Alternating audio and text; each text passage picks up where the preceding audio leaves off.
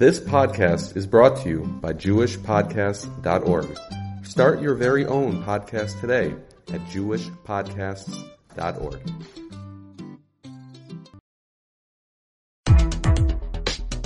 You're listening to the Yeshiva of Newark at IDT podcast. I'm your host and curator, Rabbi Avraham Kivelevich, and I hope you enjoy this episode.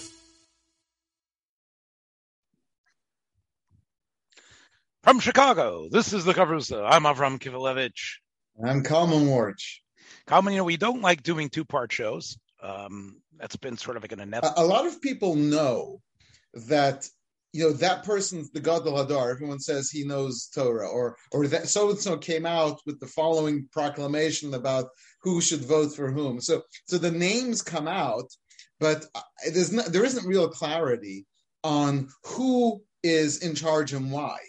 And there's no election process. There's no process officially. And so what ends up happening is you've got all these different people in different institutions, different places, who are essentially in charge. And the question is, what's the process for how they become in charge? And is the process for the way that we disseminate leadership today amongst the Jewish people, is that a process that's the most beneficial for us? Or do we have to look at the process the way that it is today? And I know we haven't talked about it, so it's all kind of vague right now. But or do we have to look at it and say, maybe there's some elements, maybe the Torah can provide us with some perspective for how we should be doing this? Yeah, okay. Well, the Torah, actually, if we start with Moshe Rabbeinu's own request, according to Chazal, that his children should somehow lead after him. And Moshe seems to think that that makes sense. I mean, Moshe knows, especially if you go according to the Zohar and other sources, Moshe knows the essence of the neshama of almost everybody in Kal Yisrael. And somehow he has a achdus with them and recognizes what makes them special and significant. And you would think Moshe's being on of Mikol Adam wouldn't let his personal negias get involved.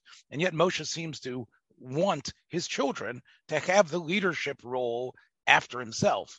Now, I mean, there are some who would read it that Moshe actually felt that his kids were capable, at least capable enough to be able to lead somewhat, right? But either way, he's told otherwise. He's told So therefore, it seems to be that itself, you know, the problems involved and why Moshe would want it is really a secondary question.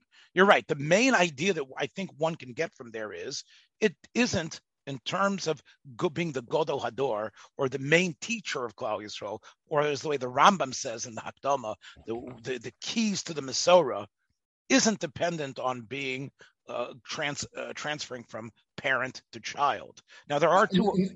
And logically, it would be hard to justify that, right? I mean, it'd be hard to say that we are, the reason we choose the next leader is to the person who can best help us transfer all the information. So why give it to someone? Why should that be inherited? Right. I mean, what's the logic at all, right?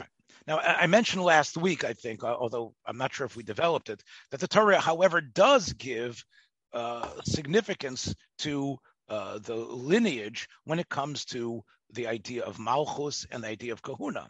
And there it would seem, because it talks about Zaro Acharov, Yeshav al Kiso Bezaro Acharov, and by the Mashiach of the Kohen Gadol, also Zaro Acharov. So there seems to be, God seems to understand that certain institutions, we need to see it as being bound together in the DNA.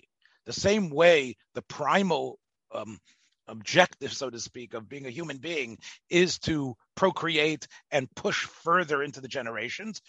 God matches that in terms of, or he mixes Torah, Malchus, and Kahuna with that. Kahuna is clearly in the DNA of the Kohanim, and with, right, and the same thing is true in terms of Malchus. And I think what happens, this is what I think here the issue is. I think what happens is that at certain periods, there was a conflation of the main teacher of Klal Yisrael to the Melech of Klal Yisrael, or right, not Kohanim, but Kohanim Gedolim also at one time, as you know, in Bayesheni started taking Malchus type of not just from the Chashmonaim, but from in general acting as Melech, and I think because of that there was like and as you know, we talked about this off the air, that think about Rabbi Yochanan ben Zakkai. We're talking about Rabbi Yochanan ben Zakkai, who was not a descendant of the Nasi before him. He was not, right? Yochanan ben Zakkai was not Yonasan ben Uziel's son, right? He was just the next great teacher. Yochanan ben Zakkai asks Vespasian to make sure that we have Rav Gamliel, right?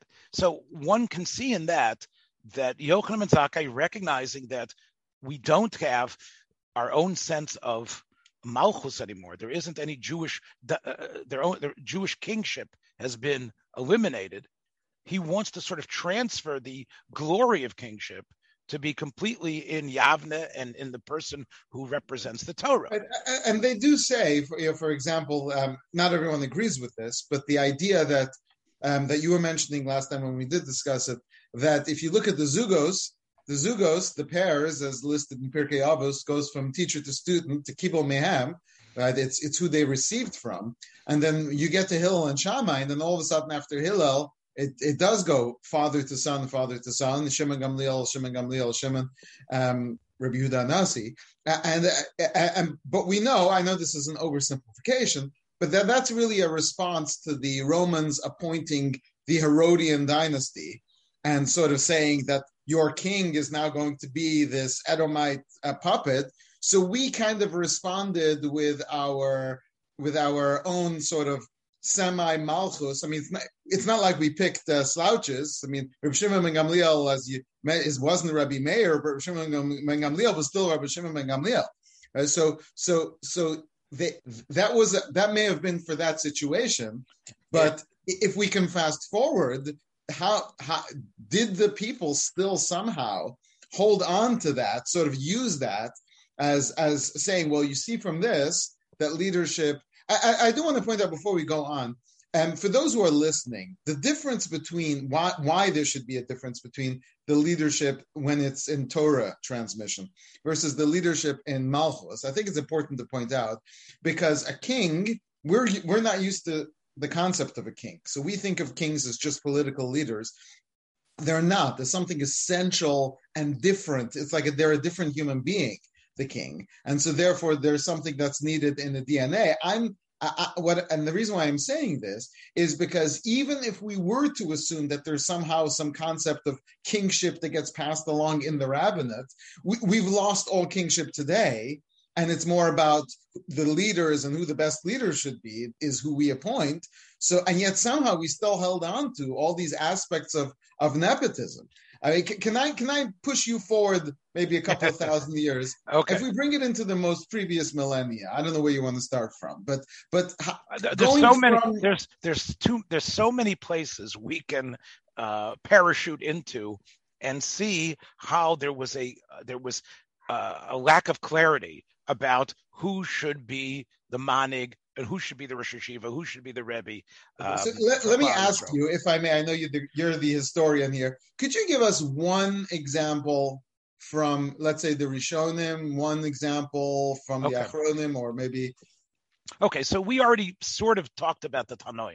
We already sort of talked about how, it was, you're correct, even before Yochanan ben Zakkai, there had already been this idea of Hillel representing the Davidic dynasty. And although he takes over from the Bnei Beseira, there was an applause that he represented Beis David.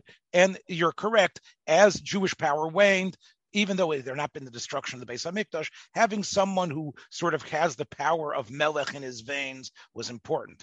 But I think what happens is that after the Churban, throughout the Sukuf of the Tanaim and Amaroyim, we get a situation, for example, in the beginning of the first period of the Amaroyim, you have Yehuda Nasiya, who's no, as you say, like Shimon ben Gamliel, no slouch, but he would have to do a lot of homework and do a lot of cramming for him to stand with Rabbi Yochanan and Reish Lakish together. Yet Rabbi Yochanan and Reish Lakish did their utmost to be machabed him as, okay, he's the Nasi. So what was interesting was, and I would say the same thing with Rav Shimon Gamliel or Rav Meir, and you can even see that, and I know I'm going away from your question, but you even see it in Chazal, where Rav Gamliel, before things got toxic between Rav Gamliel and Rabbi Yeshua, there was that beautiful Gemara in Rosh Hashanah where he says that you are my Rebbe and but Talmidai, right, and that was an incredible period where you could recognize that look, klapi chutz, there needs to be someone who seems to be in charge because the community needs to see a figure that sort of has an artifice of Malchus with them. But there was a recognition that the real intellectual power was with Rabbi Yeshua, not with Rabbi Gamliel. And the same thing I think is true with Yehuda Nasiya and Rabbi Yochanan Reish Lakish.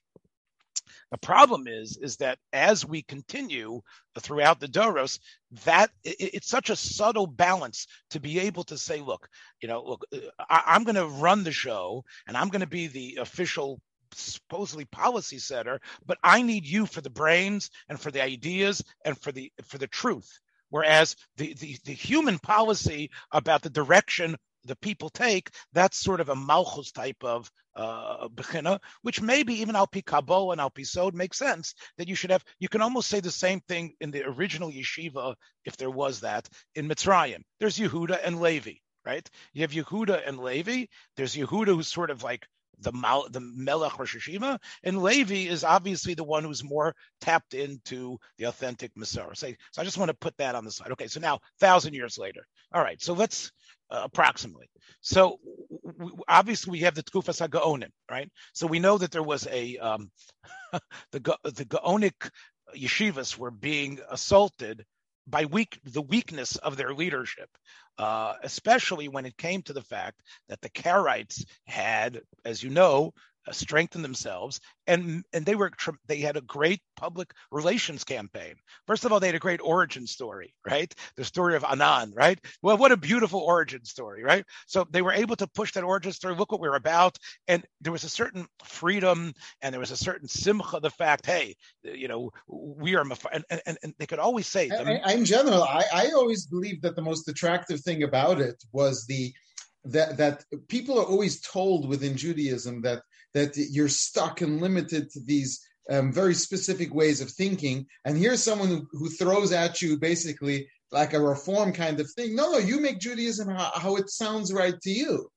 And dump me. And dump me next in the next generation. You can dump me as well. That's what Anan said. Right. Yeah, Anan says you mafarish it, including what I just said. You can throw that out. Yeah, so, right. So that's very attractive, and for people who don't have their fundamentals straight, that's something easy to fall into. But remember, there's a secret. But are you suggesting that that's related to the leadership? Of course, that was a failure. Look, our side of the story is Anan is this frustrated Gaon who got passed over and decides he's going to create his own version of what learning is. And even though it's like Shimshon bringing down the pillars on himself, even though it's true, what he's going to do is going to probably eliminate the possibility of his children becoming the leaders. He don't care, because he is so frustrated that he's willing to destroy the system. And the fact that the Karaite schism had steam, despite the illogical aspect of it, shows you how powerful of a draw that was. And right. The Gaonim who were not into being creative, the Gaonim who basically saw themselves as the guardians of the old tradition, we are Surah, we are Pumpadisa, we are the Amaroyim. I mean, the Gaonim, as the Rambam points out, we're a Nachos Darga, not in their mind though. The Gaonim thought, as we reach what we call the, let's say, year 1000 or something like that. So the Gaonim thought that they were the Hemshech. Well, you know what? I, with all of that said, and I understand you've got your critiques, they brought things through, right? They did carry things through. So by the time you get to the Rif and the Rambam and the Rush, material, right? Look, if I am sure that if I was able to speak to the Rambam and he would say, Kivelevich, come, we'll talk privately. Oy vey. I'm, at least the Rif and I. I know, but he would say they almost destroyed learning. I am sure he would say that to me and what's that? And the reason was because everything had to go through them. In other words, they had to keep their hands on everything. So the Karaites really had a tremendous amount of critique on them. First of all, they weren't inventive, they weren't creative, they were just careholders. And the main thing was they didn't know Tanakh. And that was the Karaites' flag, Look how beautiful the Mikra is. Mikra. So you're saying this is also related to the idea of the leaders not necessarily being the Ashkelos, you know, the sort of knowing everything. And therefore they were missing something that was essential to human spirituality. The same way, I'm going to push you forward in time. Let's go forward in time. Wait. So they bring in Saadia. So Saadia he's not mayor. He's not a son-in-law. He's not the son. Shrira and Hai is the usual way it worked. Shrira and Hai, right? But you're picking examples that did work with Shrira. Shrira and Hai worked, but Saadia was a proof that sometimes what we needed was someone who was not from the family, someone who had studied in the yeshiva, but someone who was what the time needed. So that's one example of where you see, should we change the system? Let's go with the Rambam now. Let's go a couple hundred years later in the Rambam. The Rambam, of course, becomes, after his death, the most celebrated Risha, right? The celebrated leader in Yemen and in Provence and all these places, they are singing his hosannas and they are almost like, right? But that's right. Now, after the Rambam dies, the Rambam leaves, an 18-year-old son who is one of the most important, in my mind, characters to understand. Rabbeinu Avraham ben Rambam, not one of the top Rishonim in any way, shape, or form, but he takes on the title, maybe grudgingly, but eventually with a certain force, as the Negid, the leader of Fostat Juri, whatever that meant. Now, his son, Reb David, also the Negid. To me, the Rambam would happy that his son had Parnasa in some way if he was doing something, although maybe he'd rather be a doctor instead. Right? But the point is, once again, we see what's going on over here. You know, I don't know how vital Fostat Juri was, but we know Rabbeinu Avraham ben Rambam ended up locking horns with his community because he tried to institute Sufism, a certain type of Jewish Sufism in terms of avoda, which is a very interesting thing from my perspective to analyze. But he, believe me, he was not his father. And the same thing. I think even more to emphasize your point, the Rambam's role wasn't just as the leader of Jews in Egypt. The Rambam was the leader of Jews all over the world. People sent him questions. I mean, look at the Igeres Tema. Right. So you don't see this same sort of, if the son of the Rambam would have taken over, we should have all these letters from the son of the Rambam changing the world, and we don't. And right. We don't. So are you suggesting then? Do you have a name that you would have recommended, so to speak, for the next leadership? Well, look, one of the Rambam's students, maybe. We have Rabbi Yosef ibn Ankin, who of course is the person who the Rambam saw as the stellar personality of the next generation, and he's just a footnote as a person who's officially the recipient of the Mar Nevuchim. Right. Look, you know. However, let's talk about let's in Europe we have in Provence, for example. We have the great Rosh Hashiva, Rabbi Avram Av Bezdin. Not the Ravid, but the Rav Av Bezdin. And as you know in your learning, that many times the names get mixed up. But there's more than a reason just that they're similar. His son-in-law was Avram ben David, the Ravid, right? So here we have, I think, in the Rishonim period, an incredible felicity, where we have someone who is considered the great when Provence, of course, was the seat of enlightened Torah learning, as you know, right? The Meiri is only the transcriber of those great ones before him. The Meiri is the last who sort of like finishes the book because of persecution and everything that closed down. But even in terms of intellectual power, capability, he's just a malakit. The people that he sees as Gedolei HaMefarshim is the Rabbi Avram Av Bezdin, the Av Bezdin, right? And then you have his son-in-law, who is the Ravad. And the Ravad is the true Gadol Hador, and he is the son-in-law of the previous Gadol Hador, right?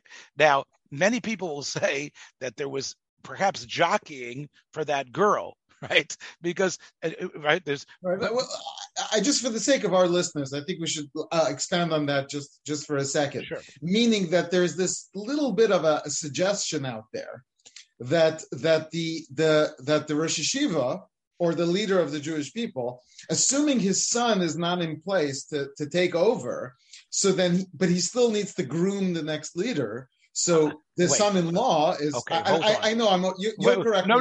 It's a little bit different. But the point I'm making is the idea of son-in-law is another option, right? Because you're choosing a son. Right, that's the idea. Exactly, right. And in a way, it's a better option. In other words, basically, you have the Hamon expecting it to be like you see in Fastat. It's going to be his son, because they are conflating with their lack of sophistication the idea of Melech and Rosh Hashiva, and why not? Let's put them together anyway. Okay. And therefore, sons end up being more important than they should, right? As long as they can maybe manage. Rabbi Vernon ben Rambam is not a piker. He knows his father's Torah well. He's a thinker. He's only 18 years old, and by the time he's even a bar mitzvah boy, his father is barely in the house, and he has very little connection with him. Doesn't make a difference. He is his son. With a son-in-law, however, we have this idea that the best. Like the women were so insignificant. Like you think the Rav of Bezdin's daughter didn't have much of a choice in that. She wasn't like Bas the Rav Chista that the Gemara actually says, no, I want this one and that one. I think what we know about women in the Middle Ages were that, especially the age difference between men and women at the time. I don't know if this is our topic, and I'm going to disagree with you on that. I think the girls ended up making the choice much more than the fathers, but that's another subject. No, but I think whether maybe it aligned with the Rebbe. In other words, the father-in-law and the daughter-in-law was a better choice because you could choose your best student. And now what you have is the veneer of Malchus. Oh, it's in the family. This is all part of the DNA because his child will be the grandchild of the original Rosh Hashiva, but that's what I think occurs. So instead of just saying meritocracy, which should have been the way the Rosh Hashiva and Lunil should have been picked, they should have said the best Talmud. They needed to overlay it with, and you will be my son-in-law, sort of a little bit of throwback to David HaMelech and Shaul, right? There was something about... That wasn't for the sake of Malchus, right? Shaul did not offer whoever kills Goliath will be the next king. But I think that it's almost like a message from God that he's not going to let the previous kingship, so to speak, completely be severed, but at least let David be a son-in-law of Shaul so that on some level Shaul's still going on. But let's push it forward another. Okay, let's go for 500, 600 years. Okay, let's go a couple 600. Let's go 800 years. Okay. So approximately. So again, the yeshiva that you know that I consider it alive here in my little attic, right? Volozhin Yeshiva, right? So here you have Volozhin Yeshiva, started by the Vilna Gaon's children. Even though the Vilna Gaon was not the rabbi of the city, but clearly even at the end, towards the end of his life, everybody knew that the most important address in Vilna was not Rav Shmuel Tosfotah or the official rabbi of the city, how choshev they were. Here was a man who didn't have any official position at all, right? He didn't get paid any salary. He wasn't the rabbi of anything, but this was the address. Olav Rab Chaim Kanievsky, Lahavdo B'Tov. Right. That's it. I think... Those are the ones who transcend all the politics. The Vilna Gaon to Reb Chaim Kanievsky. No one appointed them. No one elected them. They didn't have people. Just knew they're the greatest. They're the best out there. Right. Yeah. And it's similarly to today where you have many great thinkers and scholars, people who can write incredible Sfarim. But everybody knows the Gadol Hador is Reb Chaim Kanievsky. Everyone knows he's the Sarah Torah. He is the Gadol Hador, and there's no question about it. Okay, and, right now. So you have people knew that about the Vilna Gaon too. Even in a door that you have Rav Yonis and Eibishitz and Rav Yaakov Emden. I mean, these men are giants, and they're both trying to position. The Yehuda is in the world. They're trying to position themselves. Who's the Vilna Gaon going to come out on whose side, right? And all of a sudden, Rav Yonash and Rav Yaakov Emden says, "Oh, it's a forgery. That letter can't be from the Vilna Gaon. The girl wouldn't have written that letter. Who cares? He's 20 years younger than you, and yet these old rabbis are all jockeying to saying, no, the Vilna Gaon likes me. The Vilna Gaon says I'm right." Right, which really shows you that, and as you said, Rav Cheskolando, who also, I mean, those four names right away, you could spend your whole Torah life being involved with Rabbi Yo ben Shlomo Zalman of Vilna, Rabbi Yaakov ben Svi Emden, Rabbi Yonasan, I forgot his father's name for a while here, and Rabbi Cheskel Lando. And yet the Vilna Gaon, if you take a vote, Vilna Gaon number one, right? Which is incredible. Okay, so the Vilna Gaon at the end of his life gives over to his Talmud, who is not his son, the idea how important it is that whatever he got from him needs to be built into a school. There needs to be a school of the derech of the goyim, because the goyim understood, although he was not a politician and he didn't want to make change actually, he realized he wasn't the personality to do that, although he was a very strong-willed person, that learning has to change, and therefore Rav Chaim, who is a Eved Neman to the derech of the Vilna Gaon, is going to start a yeshiva, which he eventually does, which is the Volozhin yeshiva, started in the beginning of the 19th century, closed towards the end of the 19th century, and this is the yeshiva that is the most famous yeshiva in Europe. It's the Lithuanian jewel. It's the place where even Hasidisha Bachram come, Maskilisha Bachram. It's the mother of every yeshiva today. Yeah, so that's Volozhin. So, okay, Rav Chaim, not the son of the Vilna Gaon, but the starter of the yeshiva, of course, as the shluchos. There was actually, by the way, parenthetically, I heard this from Rav Shmuel Yaakov Weinberg, that there was an Alta Almana who was very wealthy, and she left in her tzava that all these monies should be under the control, the stewardship of the Gadol Hador. So there was they needed to decide who the Gadol Hador was. And there was a Besdin that was convened to figure out who, in 1808 or wherever it was, who the Gadol Hador was. There were three candidates. There was Rav Kiva Eiger, who was at that time sort of like the next Vilna Gaon in terms of, right? There was Rav Kiva Eiger, right? There was Rav Mordechai Bennett, who as a Rav was in Moravia, was like a tremendous influence in his community, much more. Kiveger had imposed on him. Kiveger was clearly the place. Mordechai Bennett was much more worldly. Yeah, so yes. And he put his stamp on this community, and right. And the third one was Rav Chaim Volozhiner. So they were machria that the money should go to Rav Chaim Volozhiner, right? And it's poshet that in terms of power of learning, Rav Chaim Volozhiner pales in comparison to Rav Kiva Eiger, right? Rav Kiva Eiger, and again, I'm not a Levi, I would be a 10th or a 100th of Rav Chaim Volozhiner, but Rav Kiva Eiger was clearly the great mind of learning, and you can see that he is the Koveya, along with the Ktsois and the Sivas. Those three men were Koveya, what learning was about in the 19th century, not what's in the from Rav Chaim. But Rav Chaim is the Gadol Hador. So why? Because he has the yeshiva, which has most of the learning. Most of the Torah learning is what he does, creates more Torah learning inherently in human beings on an actual level than the others. Now, Rav Chaim dies. Who takes over? So the Rosh Yeshiva after him was Rabbi Yitzchok. Okay. So Rabbi Yitzchok, that's his son. His son, of course, is a very brilliant man, probably smarter than Rav Chaim in many ways, sharper, much more involved in understanding human beings and politics and things like that. Again, we don't have much from him, just the Peh Kodesh and some other... his comments on the Nefesh Chaim, right? Yeah. Right. Of course, he helps edit it and put it together. And obviously, he's no slouch. But then the big issue, what he does incredibly is he increases the size of the Volozhin yeshiva by 4 times. So now you have not only the Vilna Gaon's, yeshiva in a sense, but the greatest yeshiva, and it's now at its height. Who takes over as the Rosh Yeshiva? Now, obviously, the person also, by the way, just I want to mention, Volozhin was a yeshiva town, and because of that, being a Rosh Yeshiva meant you were the rabbi of the city as well.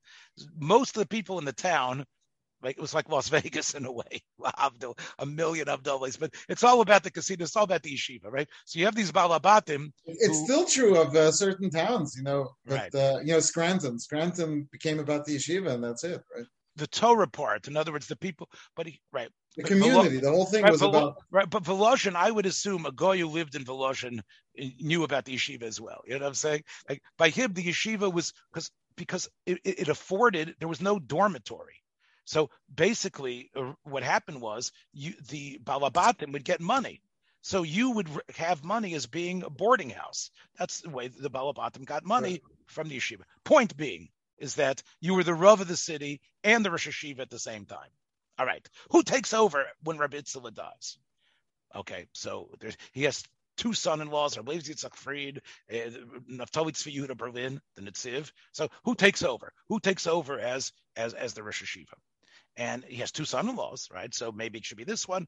So officially, when he dies, there are co-Rosh Yeshivas, right? That's what they decide, the two Rosh Yeshivas. And there's a lot of tension here about this. Why should these two men be the Rosh Yeshiva, right? Especially people felt the Netziv, who was sort of like, it's incredible to think about this, but at the time he was like a quiet fellow. Nobody saw. People didn't know that the Netziv was the Netziv. They thought he was just some nice guy. Yeah. A nice masmid who learned. They didn't think that there was much to him. And they said, he's the Rosh Yeshiva? We are producing geniuses who could be Rabbeim, who are able to say beautiful Torah. And right, and especially what happens is that Rav Chaim's great, eventually, well, I want to get to that in a second, but eventually what happens is that the Netziv always really had a hard time as a son-in-law and the younger son-in-law of asserting himself. When Rav Yitzchak Fried dies, the Netziv becomes the Haifa Yeshiva, and they bring in the great grandson of Rav Chaim Volozhiner, who is. We know him as the Beis Halevi. So the great grandson versus the husband of Rav Chaim's granddaughter. Right. So here you have these two Rosh Yeshivas together in the middle of the 19th century, the Netziv and the Beis Halevi. And once again, there is this issue. Part of the problem with the Netziv is that he had to spend a number of years proving that he indeed was intellectually capable to be the Rosh Yeshiva, that he was chosen not just because he was a nice guy, but that was the complaint that he, who is he? Because the daughter married him? That means zero. And that was part of why the push went not for meritocracy, because they always mention how the Beis Halevi was a great grandson of Rav Chaim, but I really believe, Kalman, that it was considered a secondary factor. The main thing was the Beis Halevi is the brains. And nobody can match him intellectually. He was sharp and brilliant. The Chassidim, the Chassidish Bachram loved him. Everybody loved him because he was a mafalpil. He was brilliant. He was able to fuse pilpul and gaonis at the same time in a way that the Netziv wasn't able to do. The Netziv gave almost feeling like what they looked for. They went to meritocracy, meaning let's find the biggest Talmid Chacham, and we'll just put a condition, and he's got to be somewhat related in order for it to somewhat fulfill the thing. But as long as he's not a complete stranger, we'll put him over the son-in-law who and that's exactly the. But it feels like when they're doing that they're aware of what they're doing. Right, and to me, that's so important that they realize. You know what? We are kind of looking for meritocracy, but we're going to try to keep it within. Right, and what happens later after without getting into the whole machlekas between the two, the Beis Halevi leaves and the Netziv wins, and I think eventually in the Jewish world after he publishes the Shiltos, people see that no, this man is something. This man is somebody of extreme. Thoughtfulness and brilliance in his own way. In some ways, I think if the proof is, I think you'll agree with me that if you look in terms of how many times Netziv Svarim are quoted today versus how many times the Beis Halevi Svarim are quoted today, I think the Netziv historically has won. I don't think that's a fair comparison. You know, the Beis Halevi's commentary on the Torah is difficult. I'm talking about the Tshuvas Beis Halevi. So even though the Tshuvas Beis Halevi are considered things that it's people at the time thought the Netziv would never be able to write such profound, brilliant things. But I think today's generation, you can see the preponderance of quoting Shiltos and things which don't see. I hear that, but again, bringing it back to point. My point is, you're right. At the time, this was the issue. Netziv is only a son-in-law. The Beis Halevi is the most brilliant person. Let's go with him. The Beis Halevi leaves. The Netziv incredibly takes as a semi-son-in-law Rav Chaim. right? Who was the Beis Halevi's son, right? It was his Nitziv's granddaughter who marries, but Nitziv referred to him as his Edim. And once again, in the 1880s or 1870s, when the yeshiva almost at the time was closing, you have the. Oh, I mean, that's the next right. Big genius, right? That you have Reb Chaim, right? And here you have this incredible mind that was unparalleled, bigger than his father, and yet. I want to point out that when we say genius, we don't just mean the person who was just intellectually the smart, because many people will go, well, why should the smartest person be the Rosh Yeshiva? What we mean by that is leadership and knowledge and understanding of students and ability to give that over. The package, but pulled by this incredible talent and ability to understand and learn and teach Torah. I mean, that's right. The primary role. Okay, right? Okay. Right. So there was... I'm just clarifying the terms. Right. I think when people say genius, just because someone's smart doesn't mean, right? It means that they're smart and they're the good kind of smart and they know how to use it. Something different than has been up until this point, and something that is so unique, but at the what's same needed. They are what's needed. It's unique, but it can also fill the need of what was necessary. Like Einstein, in terms of understanding what the scientific world needed to know at the beginning of the 20th century. The idea of going... Rabbi Avram, I know if we start you on Volazhin, we'll be here all day. Wait, I'm going to push you. Wait. We've got to go into modern times. Okay. So what happens, though, however, is that Nitziv is very unsuccessful in bringing his son in. He would like his son, Meir Berlin, to be the Rosh Yeshiva, right? The students, you vote with your feet, right?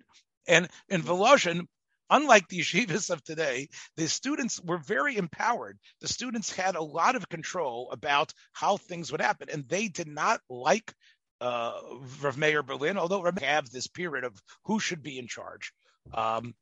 Now, let's go to the modern era, where we also have an example of it that I was a witness to, and that is which is now the largest yeshiva in the world, I think, although I'm not sure if Lakewood or Mir, but let's assume that both of these giants, I'm going to give Mir the upper hand because it's in Eretz Yisrael and because it represents Yerushalayim. Okay, so Mir and Yerushalayim, everybody knows what it is now is not what it was. I mean, it turned into something now. When I came to Mir in 1977, Mir was the American option. But there was Hebron and there was Panovich, and Mir was one of the big three or four. I think you'll agree that Mir has mushroomed into something much bigger than just an option. It's, in a way, Mir Yeshiva is probably the main yeshiva in the world today, despite the fact that Panovich and et cetera, Mir has become that. All right. So, but when I was there, this Mir, which had not yet become Mir, who's running the yeshiva? Who's running the yeshiva? So I came after Reb Eliezer Yudel had died. The yeshiva was Reb Chaim Shmulevitz. Once again, Reb Eliezer Yudel picks the best.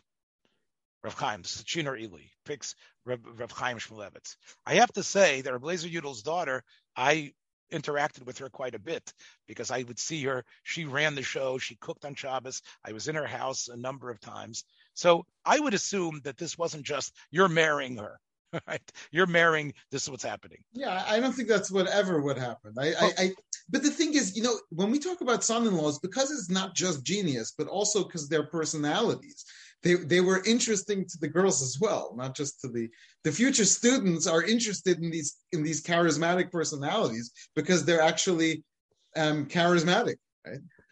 And Reb Chaim, in many ways, I think, was his father-in-law superior. Despite the fact that Reb Eliezer Yudel, he was the son of the Alter, I believe, right? He was the Alter's son, right? He was the Alter's son, but the Reb Chaim was something unique.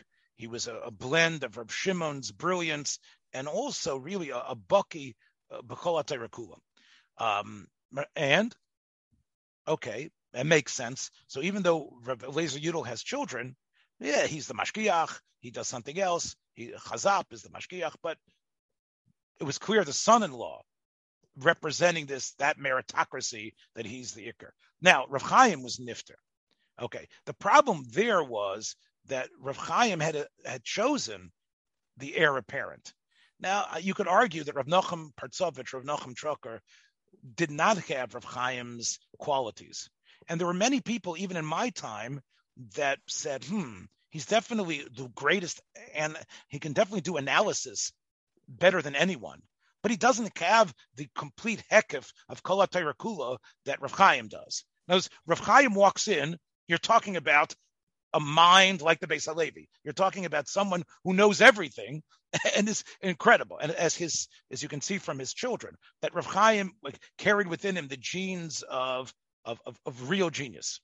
Rav Nochum Troker, his son-in-law, was a plugger, a worker, a masmid like the Chazon Ish in a certain way, right? To the point that, who knows, he might have accelerated his illness, because of course he had MS and other things. And his intense concentration pushed himself to the point that, unfortunately, he was a broken person. So when I was in Mir, we all knew that Rav Nochum would have been the heir apparent.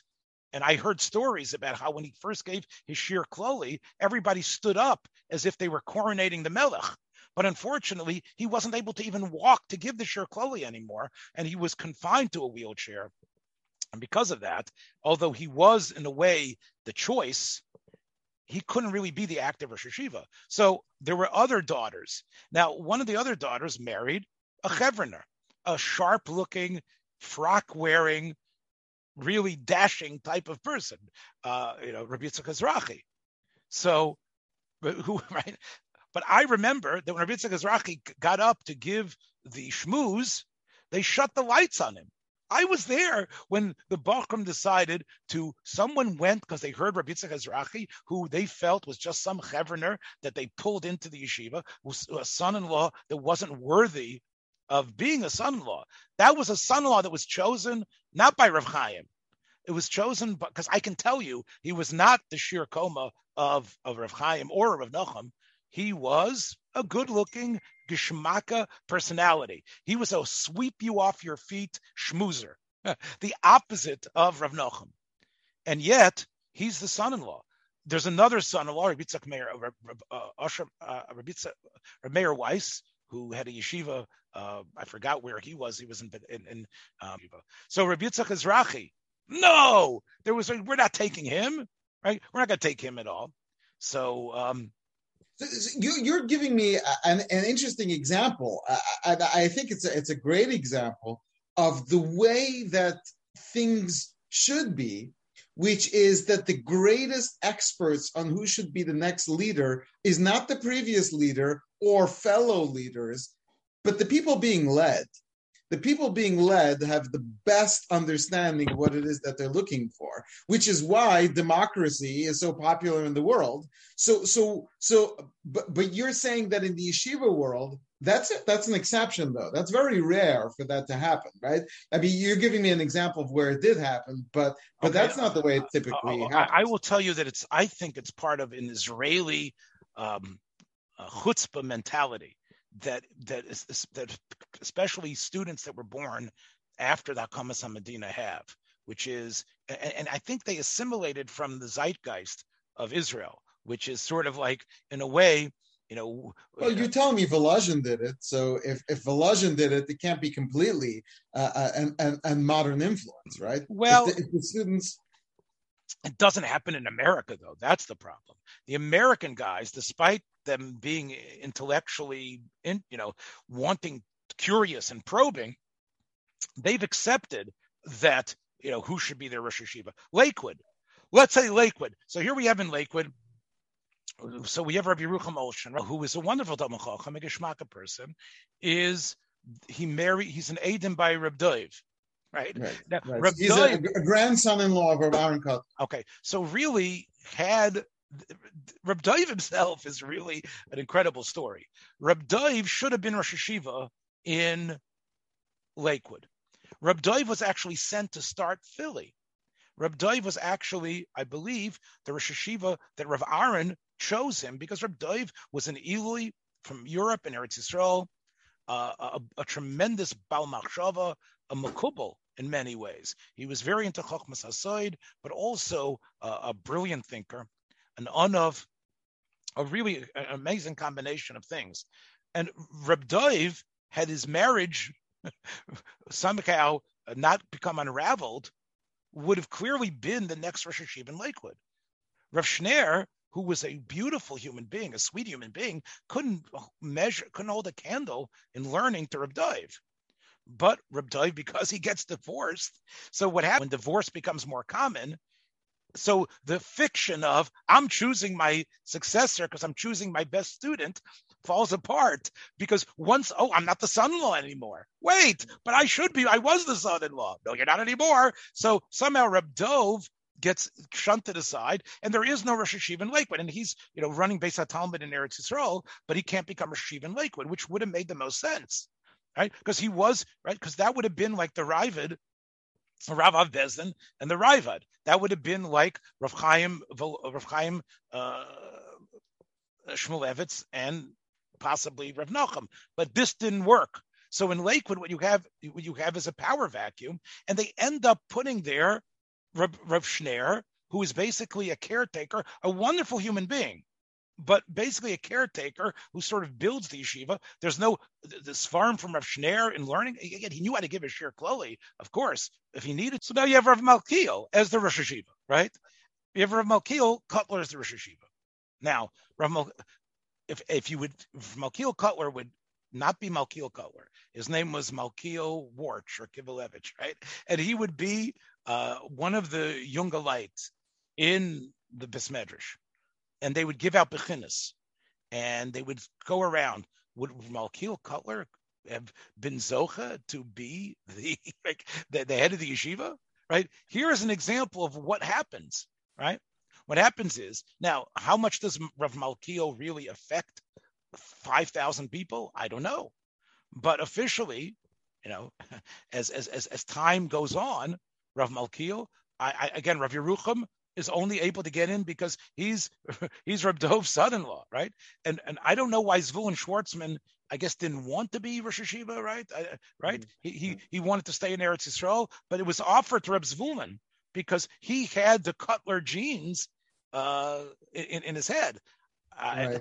So I want to push back a little bit, because I do want to give, I know we're almost out of time, but I do want to give a little bit of a defense of this nepotism business. I'm not a fan of it either, but to a certain extent, I think there's two benefits, and I'd like you to respond to both of them if I can. Number one, appointing a son or a son-in-law, even if they're not deserving, which I agree happens more often than the other way.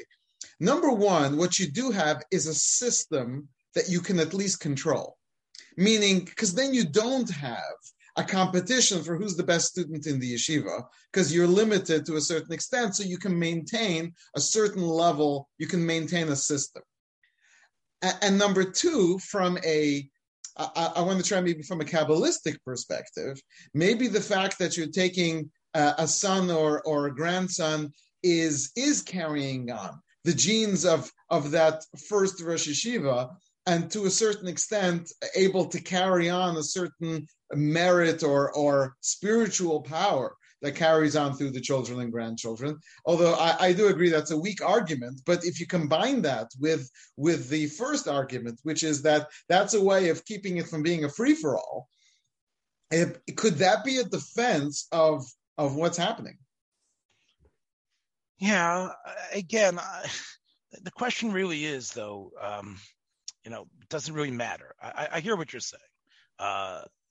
When you have a yeshiva that gets so large, does it really register who is running the show? Well, I think it does, because what if Lakewood today had a real Rosh Hashiva? And again, compared to me, they're all going.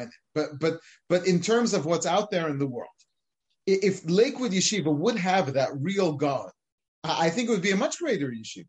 It would be much more respected. It would be much more honored. People would. Who's sending their shilas to Lakewood, right? The biggest yeshiva in America. No one's sending their questions there. No one's looking to people within Lakewood, but it doesn't. I mean, anyone who's outside of it kind of looks at it with their nose in the other direction. So who knows? You're saying it doesn't matter. I think it does. I think if we would have those Rosh Yeshivas, I think American Jewry would be different. Could be. I think there's two things that I think have changed, and we can end it off with this. One thing is that the numbers have become so large that it's one thing when you have, like when I came to Mir, we had 300 guys.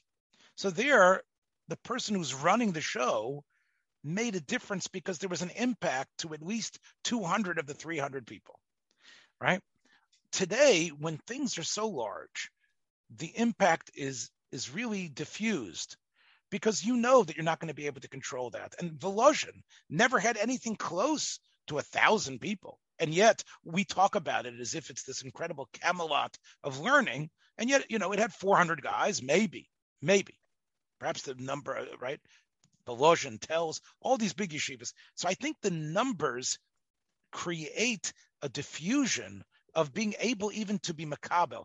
I'm an elitist, as you know, and I believe that these numbers, in a way, create a situation where it's not only unwieldy, but there isn't the sense of understanding by the populace of what's great and what's not. Yeah, right? Again, at this point, we're gonna run into a new subject, which is the size of yeshivas. Right, but I think in terms of impact, they're having impact on whoever they're having impact. The Rosh Yeshiva is still the Rosh Yeshiva, and his primary students are still his primary students in whatever yeshiva you're in. The second thing that's happened is the global interconnectivity and the access to information has empowered people, Hamoin, I'll include myself and others, but definitely people that are, let's say, part of the Velt who are looking for leadership, it's empowered them in a way that they push back. There was a time where the gap was extreme, and you could say, Misham Yoitza Haroli Yisrael. Today, there's so many of the Balabatim that have enough learning or have enough learning on their fingertips or can turn to other avenues that they become skeptical of what they're hearing. So I think we're in a door where we're more cynical about what we're hearing from, and we are also able to respond. Even though, again, there was a glory era of Rav Moshe and Rav Aaron, but the difference between this the lockstep balabas then and the Gaon and the Rav was much wider than it is today.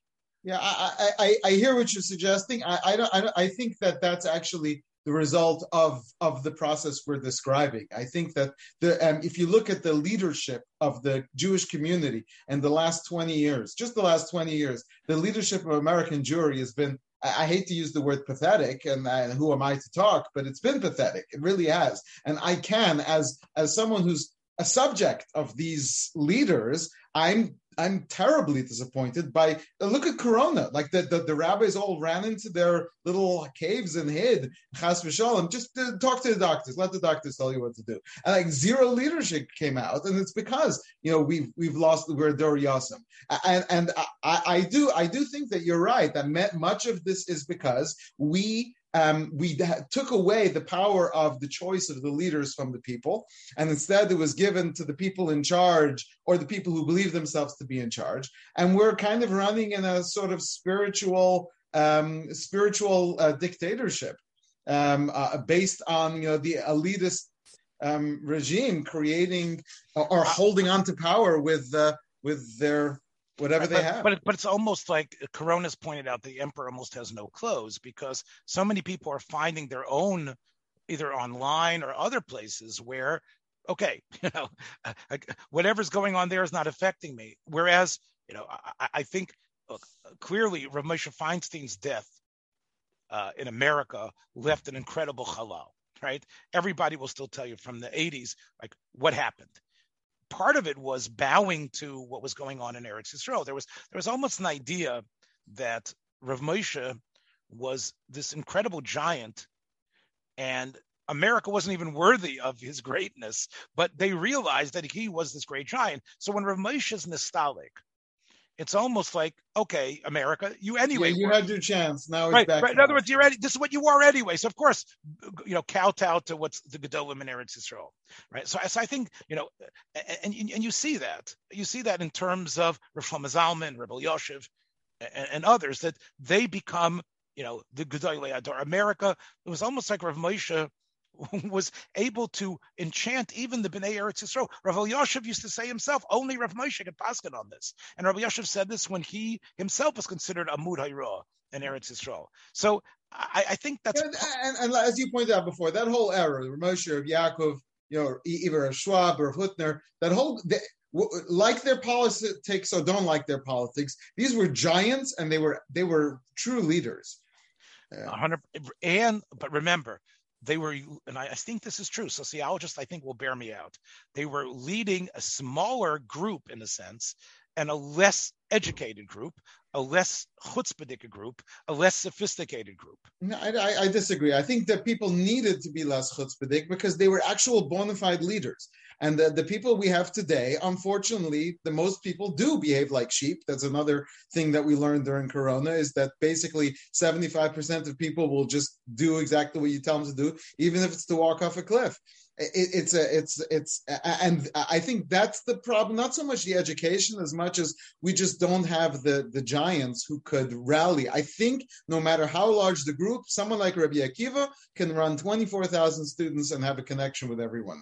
And again, obviously, he's someone who is just Akiva ben Yosef from Mishpochas Geirim, and he becomes. Yeah, no, I agree. That's however, even right. But again, when there was a question who would run the yeshiva, they knew who Rabbi Akiva was. Shishmo right, but there was a, they didn't have the yichus.